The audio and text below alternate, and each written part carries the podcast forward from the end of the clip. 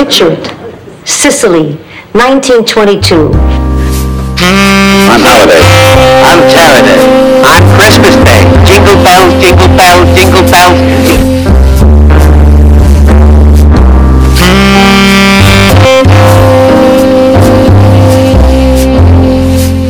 And now, on with the opera. Let joy be unconfined. Let there be dancing in the streets, drinking in the saloons, and necking in the parlor. Hello, everybody. Welcome to another exciting episode of Killers, Cults, and Nut Jobs 2.0, where we cover all crime. I'm, as always, your great white, great white host. Th- That's going to get us some problems. I am, as always, your host, the great white snark, Scotty J. Thank you for bearing, bearing with me through that one, and joining me is the lovely twisted Monica. Hi, Oh, God, I feel so bad on that one. And we're done. Right. Thank you for listening. It's, it's been good. How many episodes did it make? Oh, we've been doing this for a year, and this is the first time I really screwed up on my on my intro. Okay, I got what two weeks to go before I get a get a holiday off. So It just could be. oh yeah. Well, I got a call off next uh, next Thursday. I gotta go up to Chicago for a hearing test for new hearing aids. Yay. Yeah, so I go to work for two hours and leave, you know? Let's take the day off and then drive up and relax a bit, you know? Recreate. And go right, except I don't have a Sloan and I don't have a, uh, a Cameron. You wanna sign up for, you wanna sign up for Sloan? I'm thinking more of a Cameron. Oh, I would have dug my cousin. I would have dug Terry or uh, Jeff. No, Jeff was cremated. I'd like to throw his box into the campaign into the. Portable. Oh, this is my friend Jeff. He, you know, he died last year. We cremated him. He wanted to get out and see the city a little bit. Mhm. I, put, I, I would actually put the little Google eyes on his. Um, I don't know if uh, I don't know if his wife has him in the box or not, but I I put the Google eyes on him. Yeah. You know, just kind of right. You know, just kind of make it look cool. You know. Mm-hmm.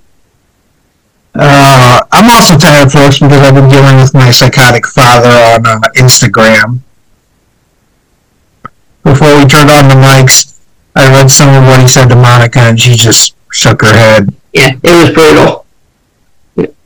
Well, in, in his mind, it's brutal, but You know. Well, I mean, like, what, yeah, what he was saying, being right. more of, like, wow. Yeah. mm. I'm not his favorite child. I didn't pick to live with him, so There might be a reason for that. all it was because uh, I I told him that he was unstable. Yeah. Even the judge said he was unstable. It's pretty bad when the judge is even, like, You know, when the judge looks at you and says, sir, you can't take care of yourself, let alone a nine-year-old child.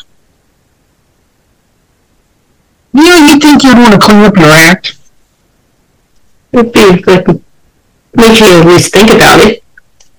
Right, you know? No. He went off on his holy mission. So now, now whenever I hear Dio song Holy Diver, I kind of chuckle a little bit. Not to disparage Ronnie James Dio, he was an awesome singer. Rainbow in the Dark is still one of my favorites. And Man on the Silver Mountain. But still. Alright, we got a good one for you today. Um, this one actually hit me while I was working Monday because I was trying to come up with a show idea this week.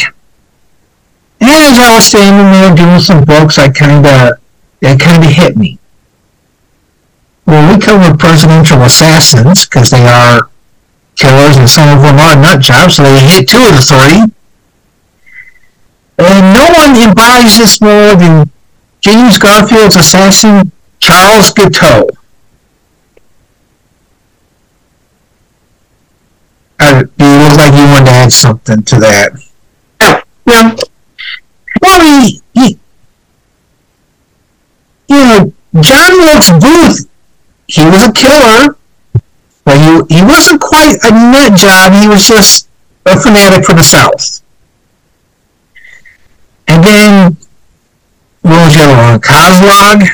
Or how you say his name? McKinley's assassin.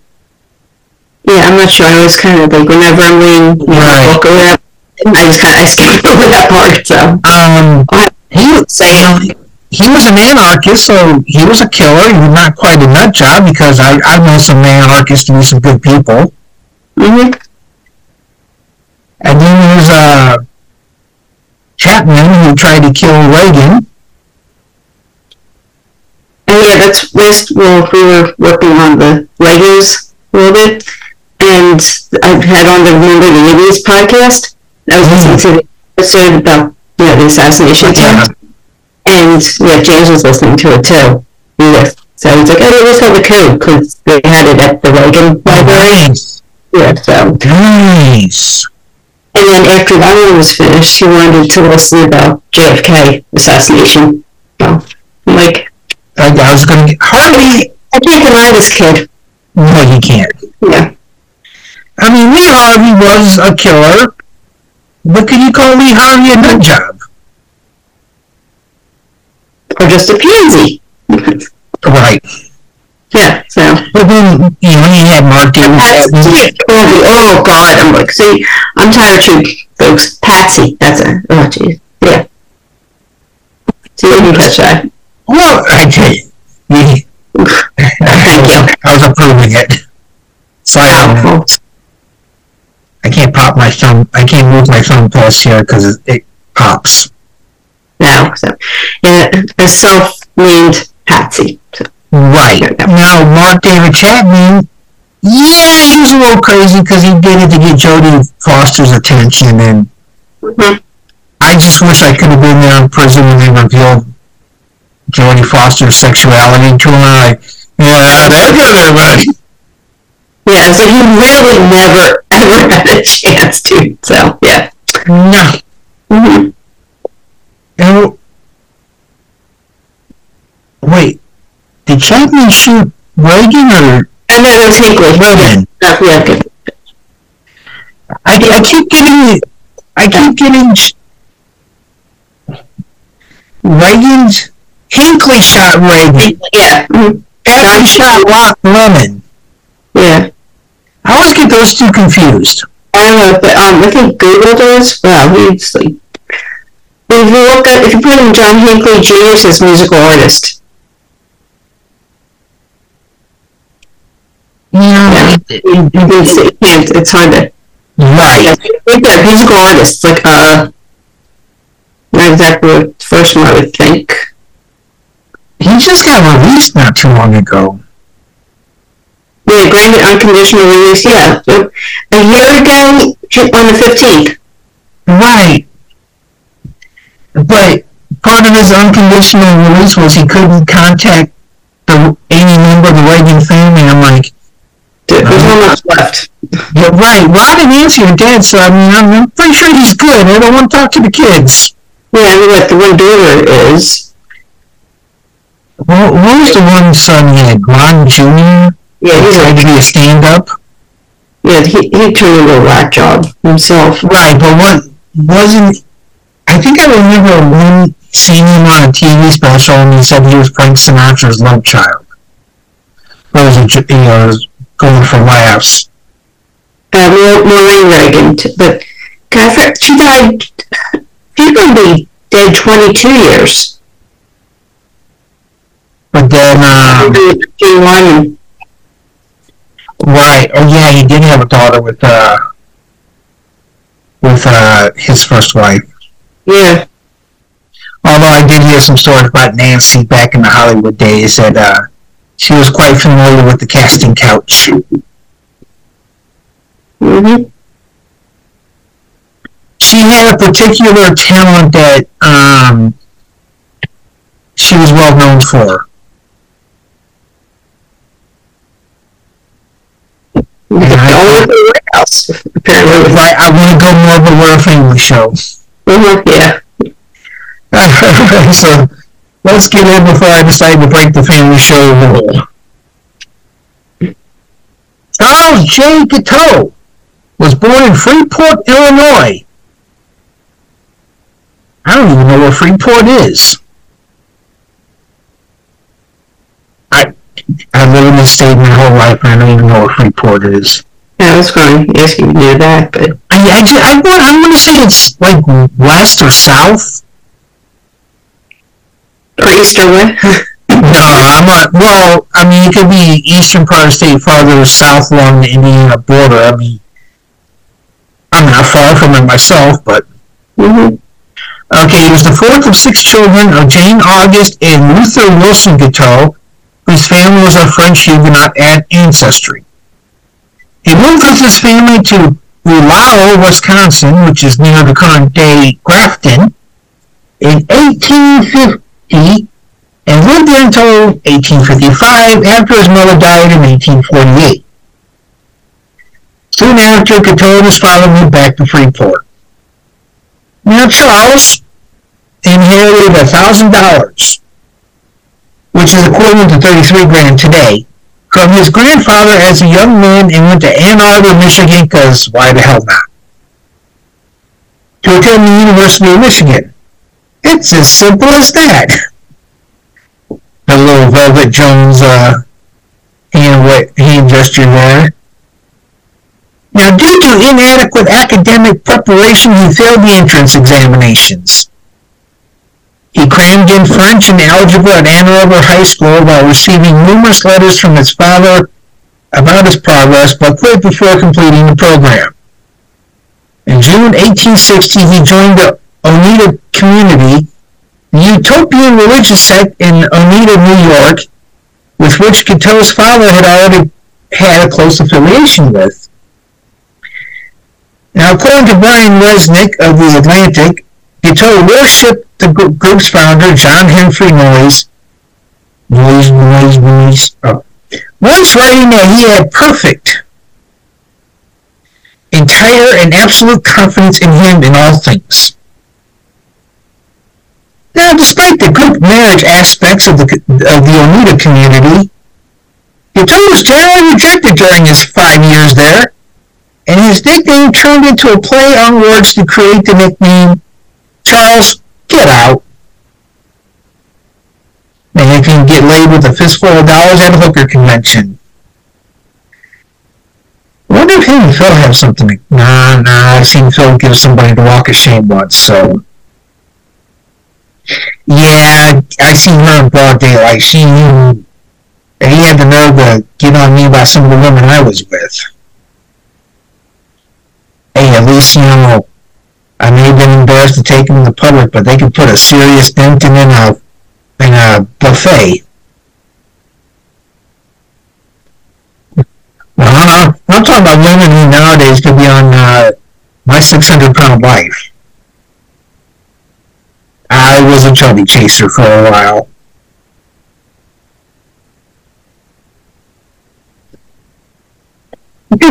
she looked like you wanted to say something.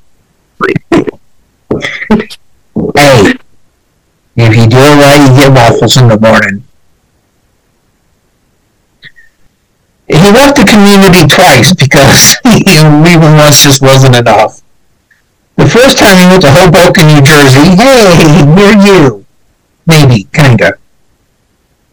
Same state. Oh, up by uh, Jersey City and uh, Atlantic City. More north. Damn. Yeah. and attempted to start a newspaper based on the Oneida religion called the Daily Theo- Theocrat.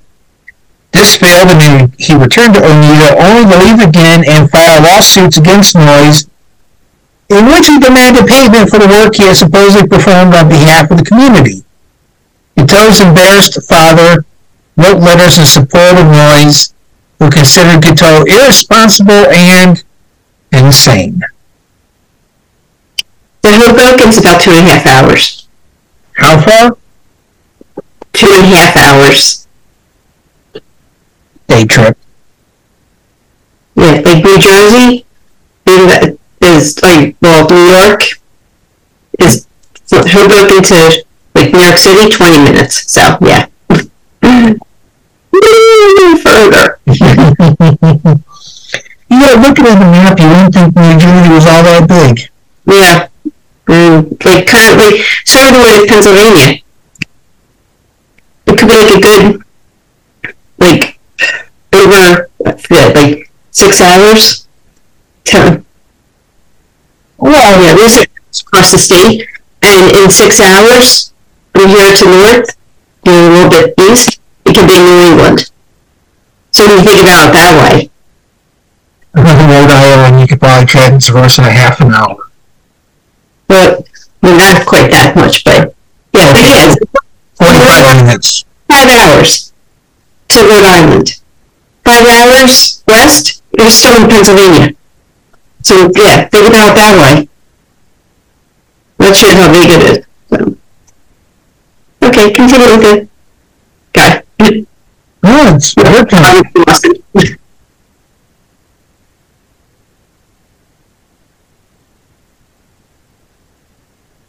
The newspaper.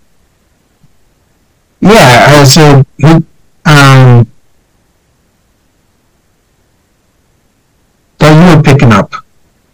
Oh, that, okay. My bad. So sorry. He worked as a clerk at a Chicago law firm and passed a cursory examination to attain admission to the bar. He was not successful as a lawyer, arguing only one case in court, and the bulk of his business was in bill collecting. Yep, I, um, did he win it though? Um.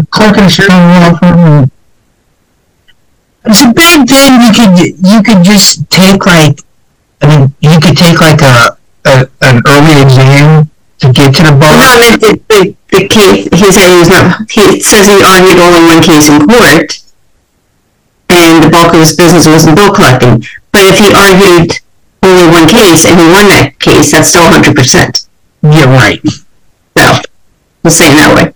In 1869, he met and married a librarian, Annie Bunn. She later detailed his dishonest dealings, describing how he would keep disproportionate amounts from his collections and rarely give the money to his clients. Yeah, it's kind of, well, well, like some lawyers do that today still too, but then Oh yeah. hard to hide it, but in 1872, Guiteau and his wife moved to New York City, one step ahead of bill collectors and dissatisfied clients. Guiteau took an interest in politics, shocker right there, and identified with the Democratic Party. In the 1872 presidential election, he supported Horace Greeley, the liberal Republican and Democratic candidate, against the incumbent Republican Ulysses S. Grant. Guiteau prepared a disorganized speech in support of Greeley, which he delivered once. Greeley was barely defeated, all because of that speech. but during the campaign, Guiteau became convinced that if Greeley won, he would appoint Guiteau as minister or ambassador to Chile. Guiteau was physically abusive with his wife. When she wanted a divorce in 1874, he obliged by having sex with a prostitute who then testified to his infidelity. Turning back to religion, Guiteau published a book on the subject called The Truth, which was almost entirely plagiarized from the work of Noyes. By 1875, Guiteau's father had become convinced that his son was possessed by Satan. Conversely, Guiteau himself became increasingly convinced that his actions were divinely inspired, and that his destiny was to, quote, preach a new gospel, like Paul the Apostle. He wandered from town to town, lecturing to any and all who would listen to his religious ramblings, and in December 1877, he gave a lecture at the Con- Congregational Church in Washington, D.C. Guiteau spent the first half of 1880 in Boston, which he left early morning and under suspicion of theft. On June 11th of 1880, he was a passenger on the SS Bennington when it collided with the SS Narragansett. No, I think I might have done it wrong. At night in heavy fog near the mouth of the Connecticut River. Bennington was able to return to port, but Narragansett burned to the waterline and sank with significant loss of life. Although none of his fellow passengers on Stonington were injured, the incident left Guiteau believing that he had been spared for a higher purpose. Was just some freak chance of luck. Right, but, you know, here in Madison, I've said it before when we dealt with other religious whack jobs, I'm so much like my dad. Yeah. Guiteau's interests then turned again to politics. Why not? You know, you went religion, that didn't work, you tried politics, you know, you, you try to find something that works, you know? During the 1880 presidential campaign, the Republican Party was largely split into factions. You had the stalwarts, who was led by Roscoe Conkling, who supported Grant for a third term. Yeah, this is before the uh, the constitutional amendment that limited the president to two. Thank you, FDR. And the half-breeds who supported James G. Blaine. Guiteau decided to support the stalwarts and wrote a speech in support of Grant called Grant Against Hancock. I'm trying the half-breed supported Cher. Right. Half-breed! Well, that's what they call me! Half-breed! Then she... T- now I got this image in my head of her wearing, had her hair down in front of her, wearing a big feathered headdress on a white horse, singing Half-breed. I think so, yeah. Yeah, you don't know about the Oscar outfit, but yeah. well, no, I- that's what I think of every time I hear the song. Mhm. I mean, at work, someone put a gong up that they hit whenever they make their numbers. So I asked if they were bringing back the gong show. What did they say? What? What's There uh, was a couple people who understood. I'm like, can we get me? Can we get Gene, Gene, the dancing machine? So I'll be Chuck. I said I'll go for Chuck Barris. I got the hats. I can act like I'm whacked out on cocaine and part of the CIA. Sure. Someone did hit the gong and I yelled out, Gene, Gene, the dancing machine. Okay, uh, which, revi- which he revised to Garfield against Hancock after Garfield, who really wasn't affiliated with either faction, had won the Republican nomination. Ultimately, Guiteau changed little more in the text than switching Grant's name to Garfield's. Speech was delivered at most twice, and printed copies were passed out to members of the Republican National Committee at the summer 1880 meeting in New York. Guiteau believed himself to be largely responsible for Garfield's victory over Democrat Winfield Scott Hancock, who was another general. I should, for those of you who don't know, Garfield was a general in the Civil War, so was Winfield Scott Hancock. They both served for the same side.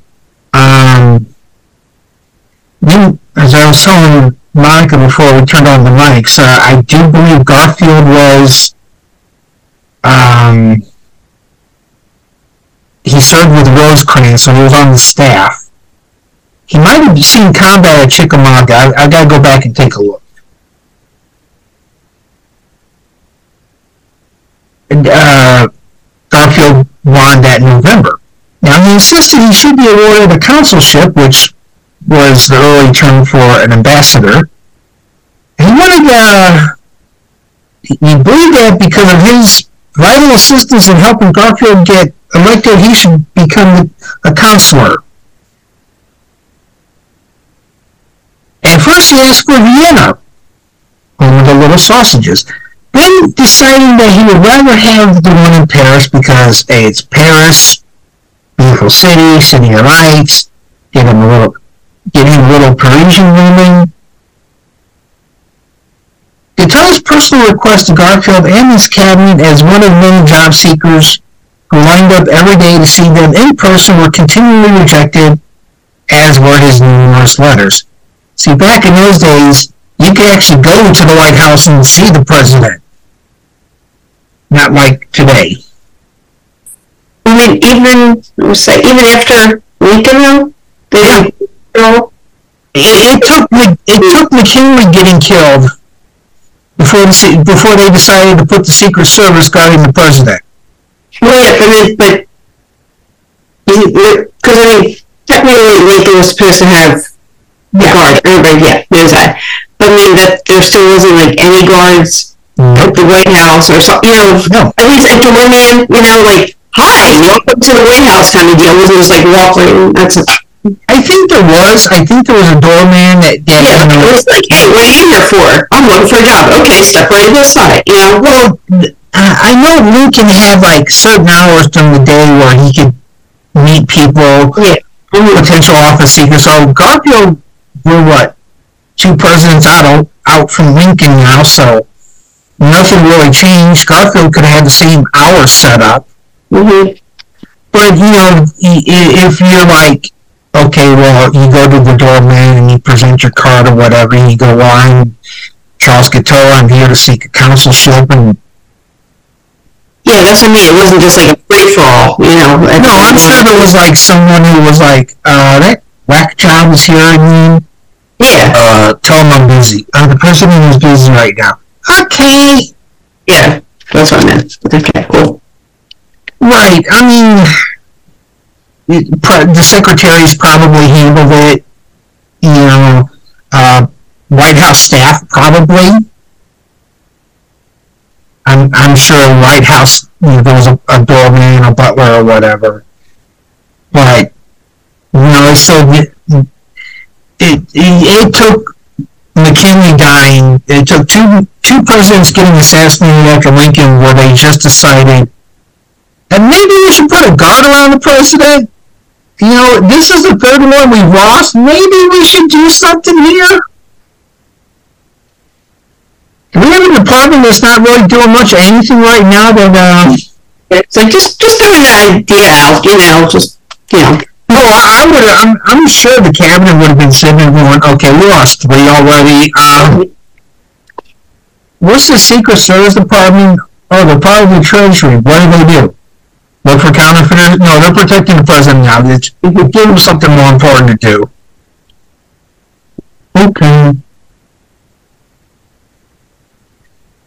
By the early days of Garfield's administration, which commenced on in March of 1881, Guiteau was living in Washington, D.C., destitute and forced to sneak between rooming houses without paying for his lodging and meals, and to walk around the cold, snowy city in on a threadbare suit without a coat, hat, or boots. He spent his days in hotel lobbies reading discarded newspapers to keep track of schedules of Garfield and his cabinet, and making use of the hotel's complimentary stationery to write letters to them, pressing his claim for a consulship. I mean, this government also would like print the president's schedule so people can like, you know, crazy people like this can see what you're doing. Wasn't that what they did you know, like with Reagan, which is like how he was going to be at the Hilton or something? I, I think what I think with that one they were saying he was going to be here to talk. He was going to be at the Hilton for a talk at such and such time, and Hinckley. I got it right this time.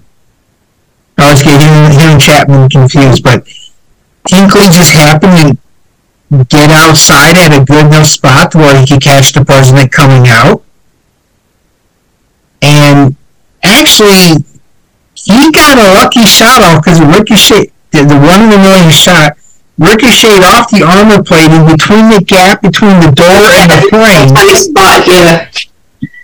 and hit Reagan. Mm-hmm. That is a one in a million shot.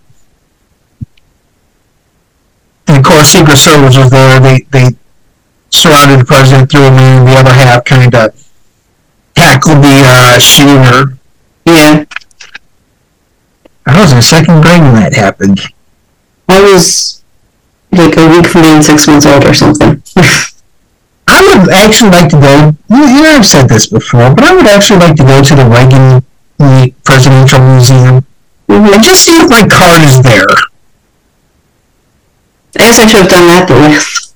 You might make appointments and all this other stuff too, there, but yeah. You know, I, I just want to see if my if the card I made to wish the president. I could be like, oh, bittersweet like cards for the kids. Okay. Shredder. Well, uh, Maybe it died. Maybe. well, Bonzo, this is a nice little card. we did get a we did get like a uh, a one of those um pre-typed form letters from the White House. yeah, yeah, thank you. That's cool. Oh, yeah, I think my, my second grade teacher kept it. Well, yeah, I would have, until anyway. Oh yeah, I would have I would have framed it and hung it on the wall. You know. Yeah, uh-huh. In the spring, Guiteau was still in Washington, and on May 14, 1881, he once more encountered Blaine, who was now the Secretary of State, and inquired about a consular appointment. Well, after dealing with this guy for months, Blaine was probably, you know, at his wit's end dealing with this guy, and he finally snapped, Never speak to me again on the Paris consulship as long as you live. But you didn't disqualify me.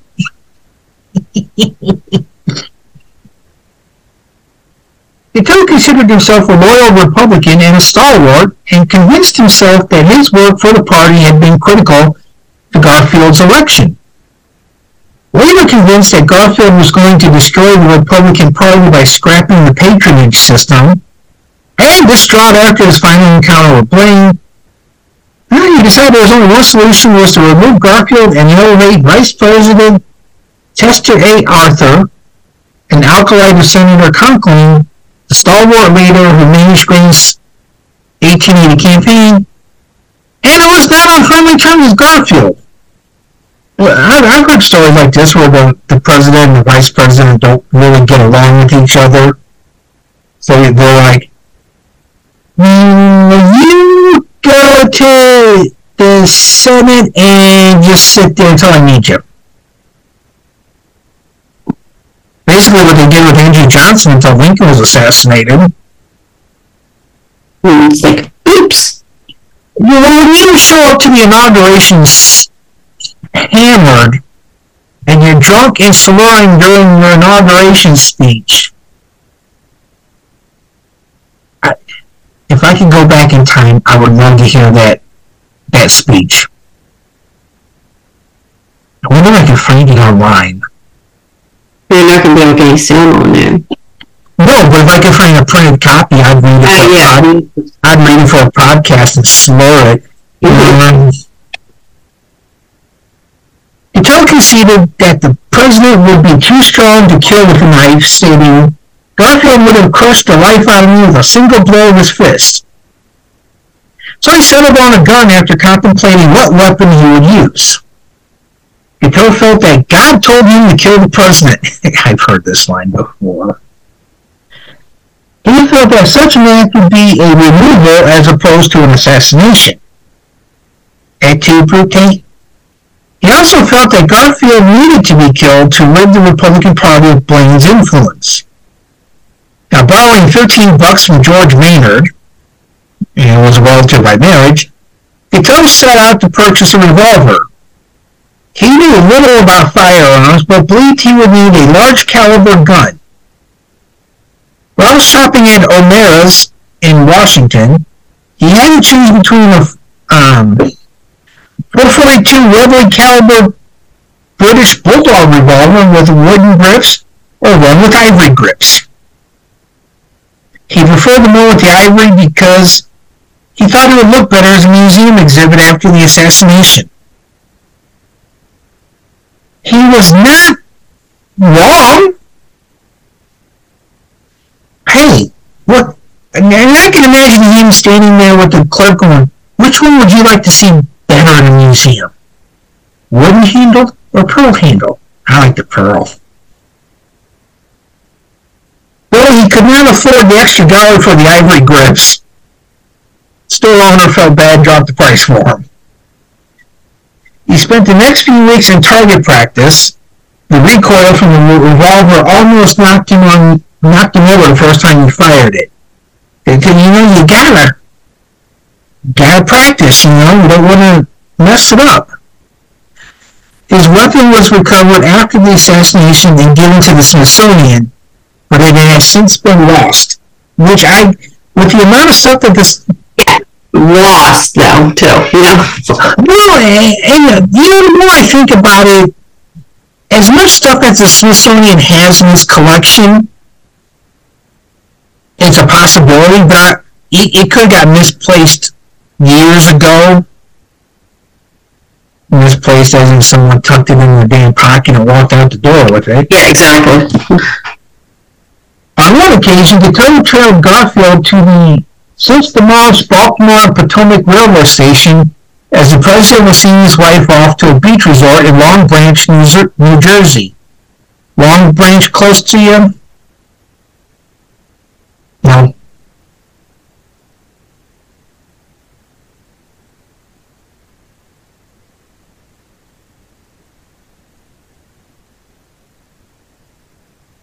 I am talking and Out. It's not as close as to, um, Togo. An hour and forty-six minutes away, yeah. I was just curious. Closer to Hoboken, but But he decided to postpone his plan because Garfield's wife, Lucretia, was in poor health and he did not want to upset her. What a gentleman. same as Onward. Right, you know? Mm-hmm.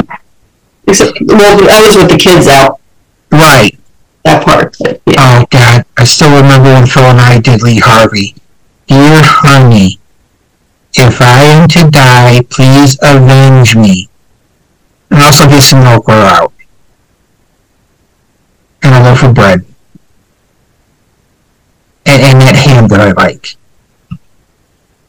Having been alerted to the president's schedule by a newspaper article because reporters really had nothing else to do, on July 2nd, 1881, he lay in wait for Garfield at the railroad station, getting his shoe shine, pacing and engaging a cab to take him to the station later. As Garfield entered the station, looking forward to a vacation with his wife in Long Branch, Guiteau stepped forward and shot Garfield twice from behind, the second shot piercing the first lumbar vertebrae but missing the spinal cord. As he surrendered to authorities, Guiteau said, I am a stalwart of the stalwarts. Arthur is president now. And for an extra bonus, Philippe Gasser was also there at the assassination. Robert Lincoln, Yes, he was. I I want to say he was given a cabinet position. He, somehow he knew Garfield, and they were in the, they were in the train de- depot together, and might have another presidents around down here get shot. mm-hmm.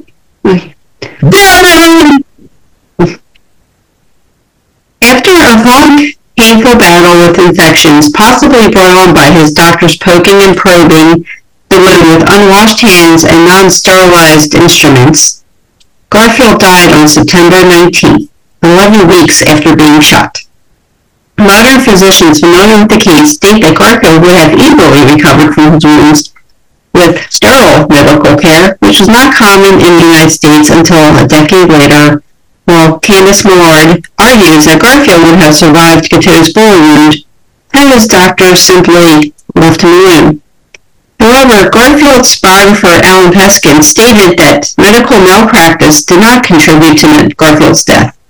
The inevitable infection and blood poisoning that would ensue from deep wound resulted in damage to multiple organs and spinal bone fragmentation.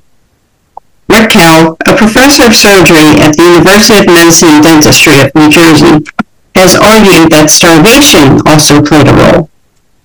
Raquel suggests Garfield had such a non-lethal wound. In today's world, he would have gone home in a matter of two or three days. Ah, I'm back. Yep. All right, let's get to work on this budget. A conventional narrative regarding Garfield's post-shooting medical condition was also challenged by Theodore Pappas and Shahrzad Joharifard in a 2013 article in the American Journal of Surgery. They argued that Garfield died from a late rupture of a splenic artery pseudoaneurysm, which developed secondary to the path of the bullet adjacent to the splenic artery.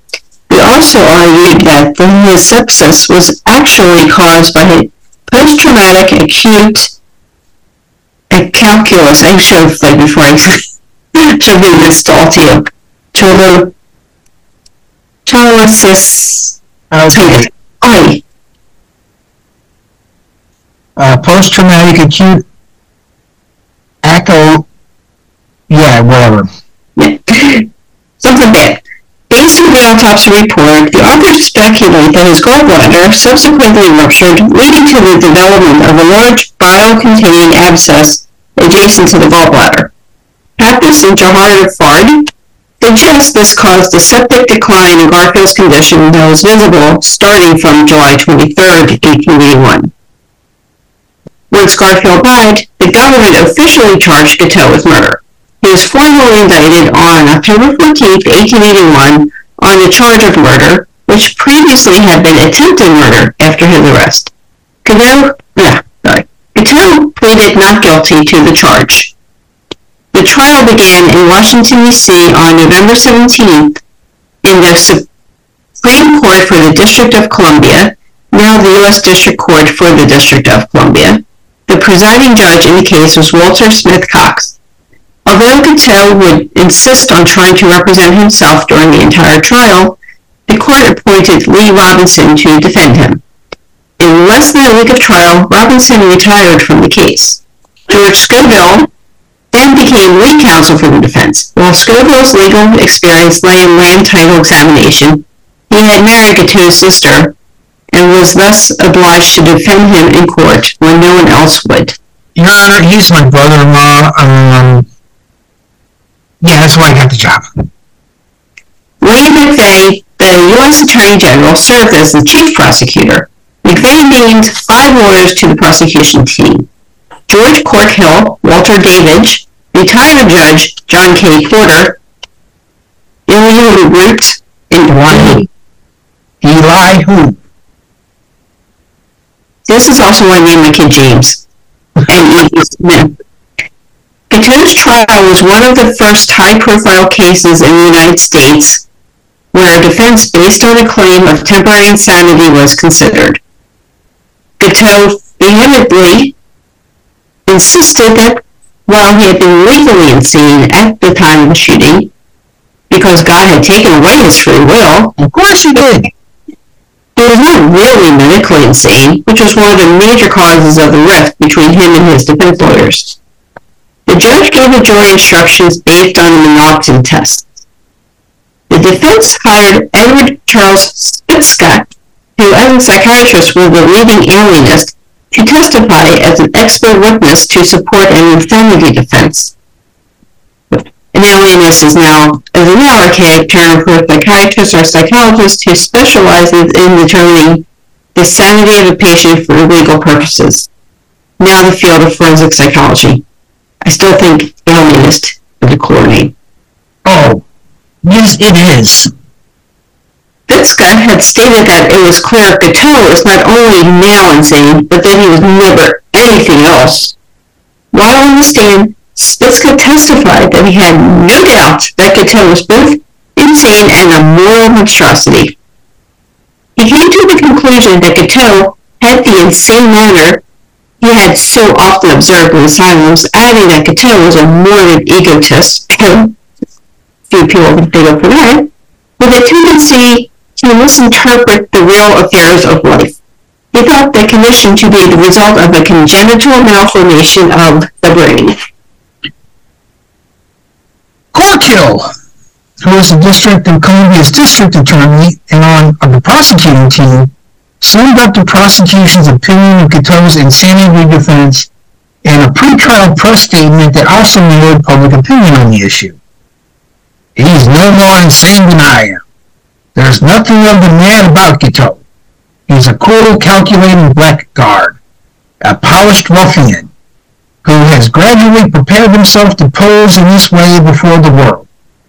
He was a deadbeat, pure and simple. Finally, he got tired of the monotony of dead beating. He wanted excitement of some other kind of notoriety, and well, he got it. Guiteau became something of a media sensation during the entire trial for his bizarre behavior, which, well, kind of near Charlie Manson, which included him frequently cursing and insulting the judge, most of the witnesses, the prosecution, and even his defense team, as well as formatting his testimony in epic poems which he recited at length, and soliciting legal advice from random spectators in the audience via past notes. This is one trial I would have loved to have gone back and seen. It's not so much a circus outside the courtroom, it's a circus in the courtroom. He dictated an autobiography to the New York Herald, ending it with a personal ad for a nice Christian lady under 30 years of age. He was oblivious to the American public's hatred of him, even after he was almost assassinated twice himself. He frequently smiled and waved at spectators and reporters in and out of the courtroom. That had, my God, why couldn't we? I would have to have seen this. I don't think I could have kept a straight face during court. Judge would have had to kick me out for laughing. Listen, Your Honor, are you not hearing? This is comedy gold!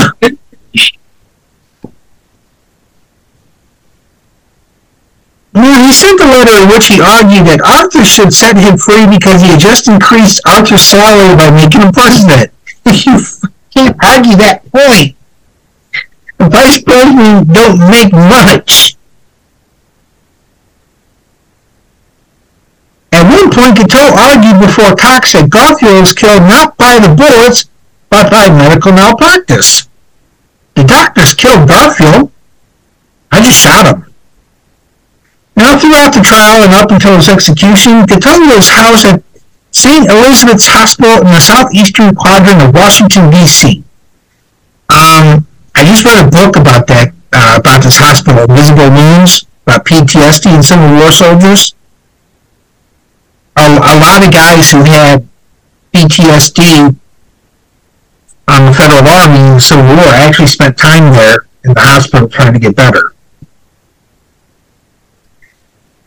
While in prison and awaiting execution, he wrote a defense of the assassination he had committed and an account of his own trial, which was published as The Truth and the Removal.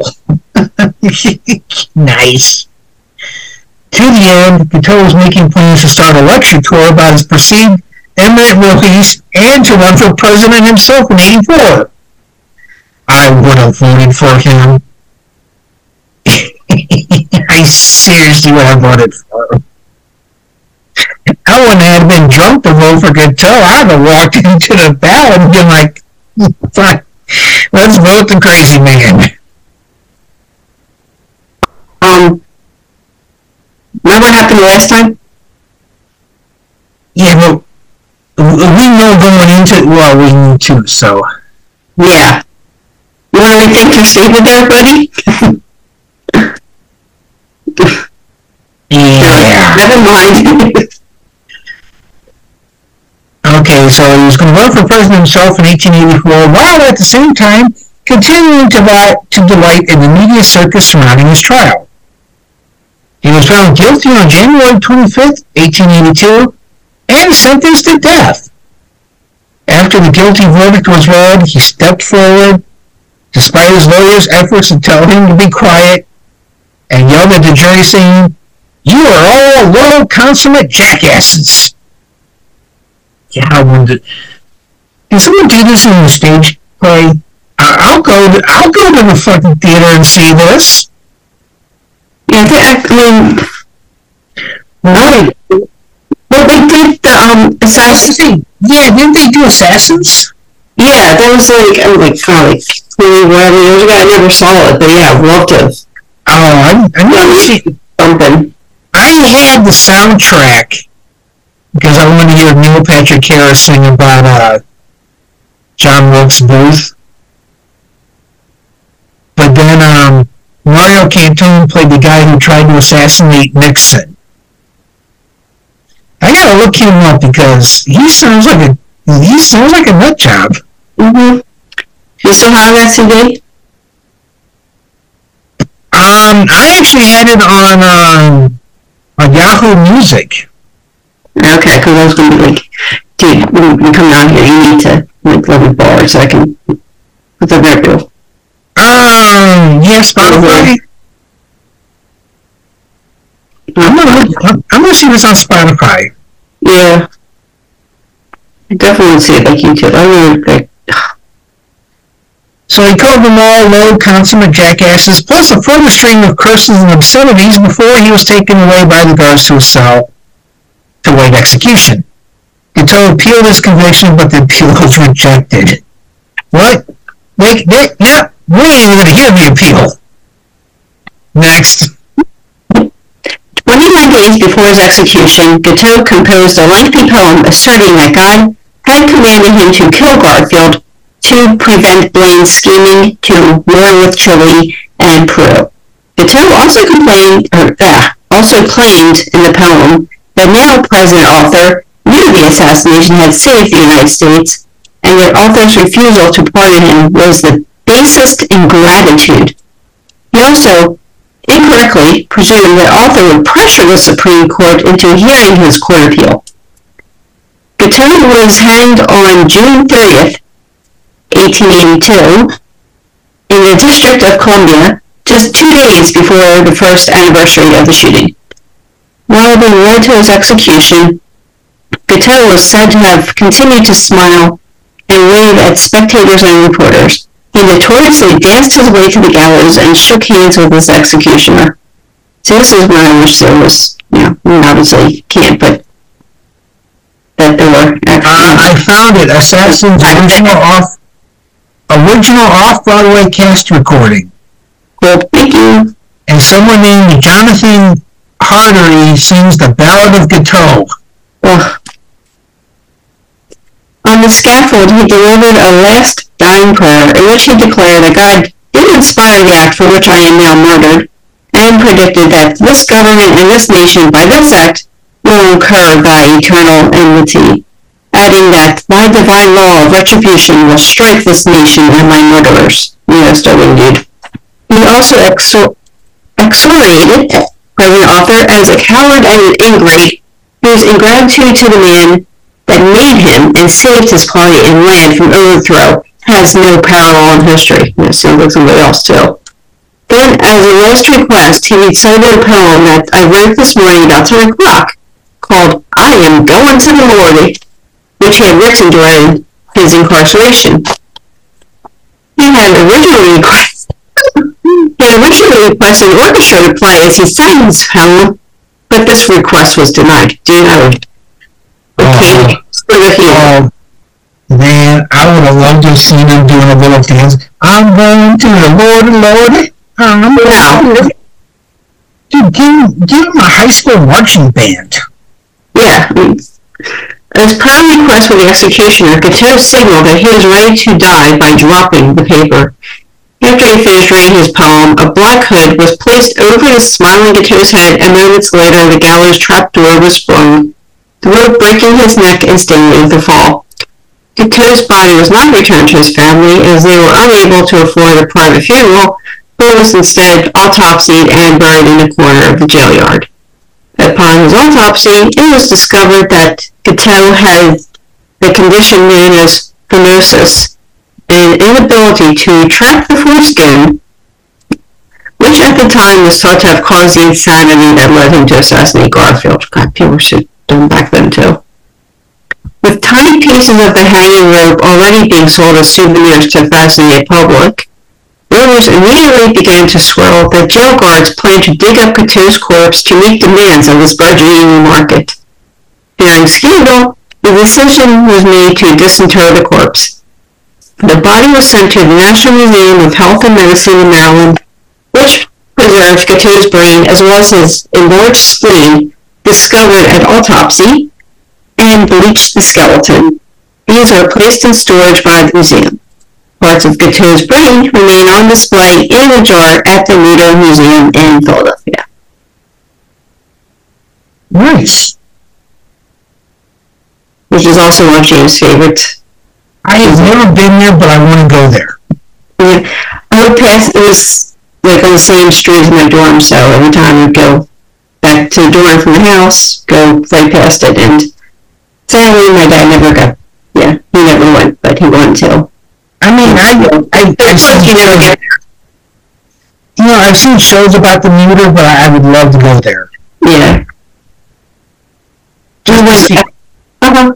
I was Yeah, you, you, right. it's a. You go. I want to see the plaster cast of Chang and. Yeah, that was cool. But yeah, we went a couple times, at least, uh, not like once though, def- um, with Dina from Twisted Philly.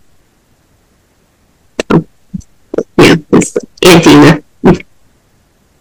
I mean, it, it was. I, I like I said, I've seen. I, but now the one. I wonder if, the, if his skeleton's still in the archives at the one in Maryland. I assume so. Mm. Can I see Charles Guiteau's uh, skeleton? Yeah, you probably get like who? Because we went to the archives in Washington, like my mom like asked about the Zapruder camera, Oh, yeah. and. I was like, huh? Who? Um, Yeah, so I there's a guy. There's a Facebook friend of mine. He works at the National Archives. I can ask him. yeah. Yeah, it was like the guy was like, like, oh my god, god. Yeah, He it's been a while, but still. Yeah, my friend mainly works with uh, Civil War records, but if I ask him, Yeah. like, hey, you guys have uh, some Zapruder's camera there? Well, they do. It's like, I mean, yeah, it is there. It's like, you know, in the storage. Right. Now I know, um,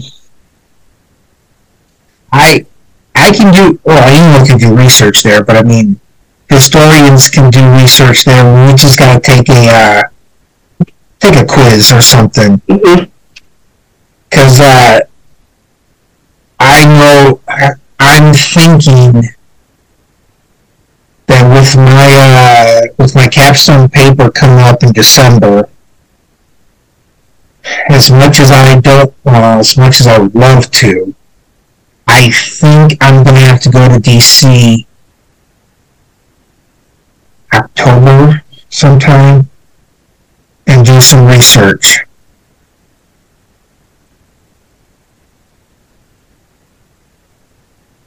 Ethics. Uh, yeah, I mean, I, there's something I want to. There, there's things you know with the art, you know, like the Articles of Confederation and other, other stuff from my paper I got to track down, but I'll worry about it when October gets here. Yeah. But I was saying, like, Garfield's, like, you've been to his, the Uh, yeah, mausoleum, but only outside. So, but James and I have been inside. So, which is also pretty cool because it's, um, with Garfield, I think who else? I think he's the only one of the presidents whose, um, whose coffin is still visible. Wow. Yeah. You know, like, it wasn't, like, entombed, really, you know? Right. I, I mean, I'll have to go buy it. Yeah, so that's it. um, near Cleveland. I'll stop. Yeah, because I've got a picture of, I mean, it's, because it's still kind of dark, but I've got a picture of James, like, the you know, the gate for the, the coffin, sorry. well, he was, you know, But, but yeah, I've seen, um, Ford's coffin, and I've seen, you know, Bush's coffin too. So, not too shabby, add to the collection. But yeah, his, um, his mausoleum's awesome. It's like it's huge, so I think there's, you have like bathrooms in it. Right. I, I mean, I've been.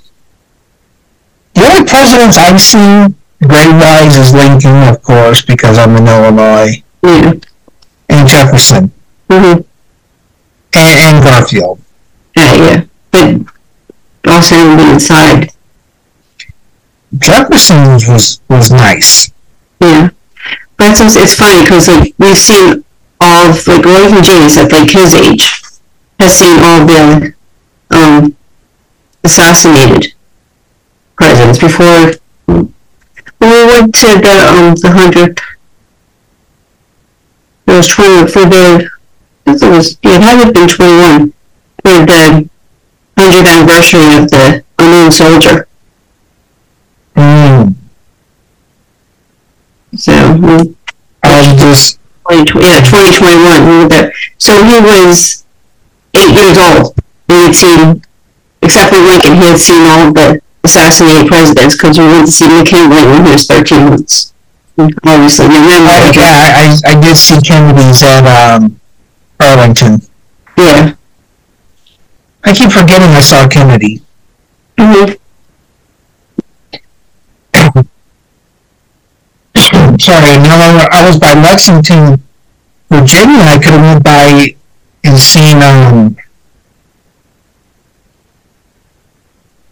Stonewall Jackson's grave. And yeah, and then we, we were going to do CrimeCon in Nashville, but then, yeah, they canceled because I was going to go see Polk because he was like right there too. Yeah, And then who else? Like, I think Andrew Jackson. Not man. Yeah, uh, I think he's is he at the Hermitage? yeah. Okay. And then also Yeah, um, I would like to get out uh, the summer, I was also going to go see. Because this is like you know, like oh, go see Polk and and Donna Summer, of course, because that's how I did it. Because she's in Nashville area also.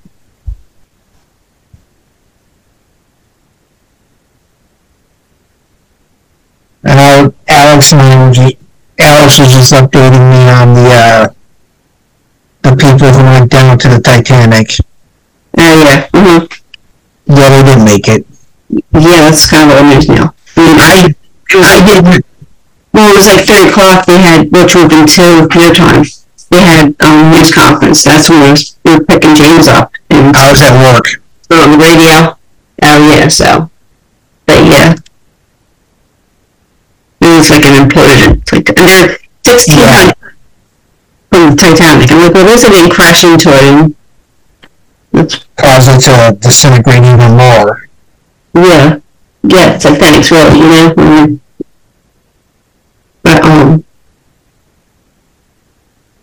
yeah, it was like kind of a James like, oh, fun. I'm like, well, it's it's different. It's like it's like they're really like they're rich people that basically put themselves into a tin can. Right. I, I think what they were saying, they they ignored safety regulations and Yeah, all this stuff. yeah, like, and it was an off-brand game controller. I mean, for the love of there's no emergency. Well, I mean, I guess there's not really any emergency things you can do anyway. You know, Well, that's down. but, you know, you're like, uh, You need that far down. You just might as well, you know. I mean, like at least have like some plan if you're not all the way down there. You're like, you know, ten feet from the surface and something happens. I mean, We got it. yeah, I Club, club. yeah. At that point, if you're ten feet and something happens, you could probably Right. like is a better chance. You know, okay, this is what we do. Mm, And why would you take a tour of the Titanic? Well, also the fact that, oh, sorry, there was, it, you would, you would see it on the monitor. It wasn't even, it, you know, a window. You see, I'm like, if I'm gonna look at the Titanic on the monitor, I'm go to YouTube and see all the other videos that there are. Or go find a Titanic museum and visit that. Yeah, exactly. I mean, Jesus, you know? No, don't build a sub and use a use a Sunny, you know, S U N N Y game controller.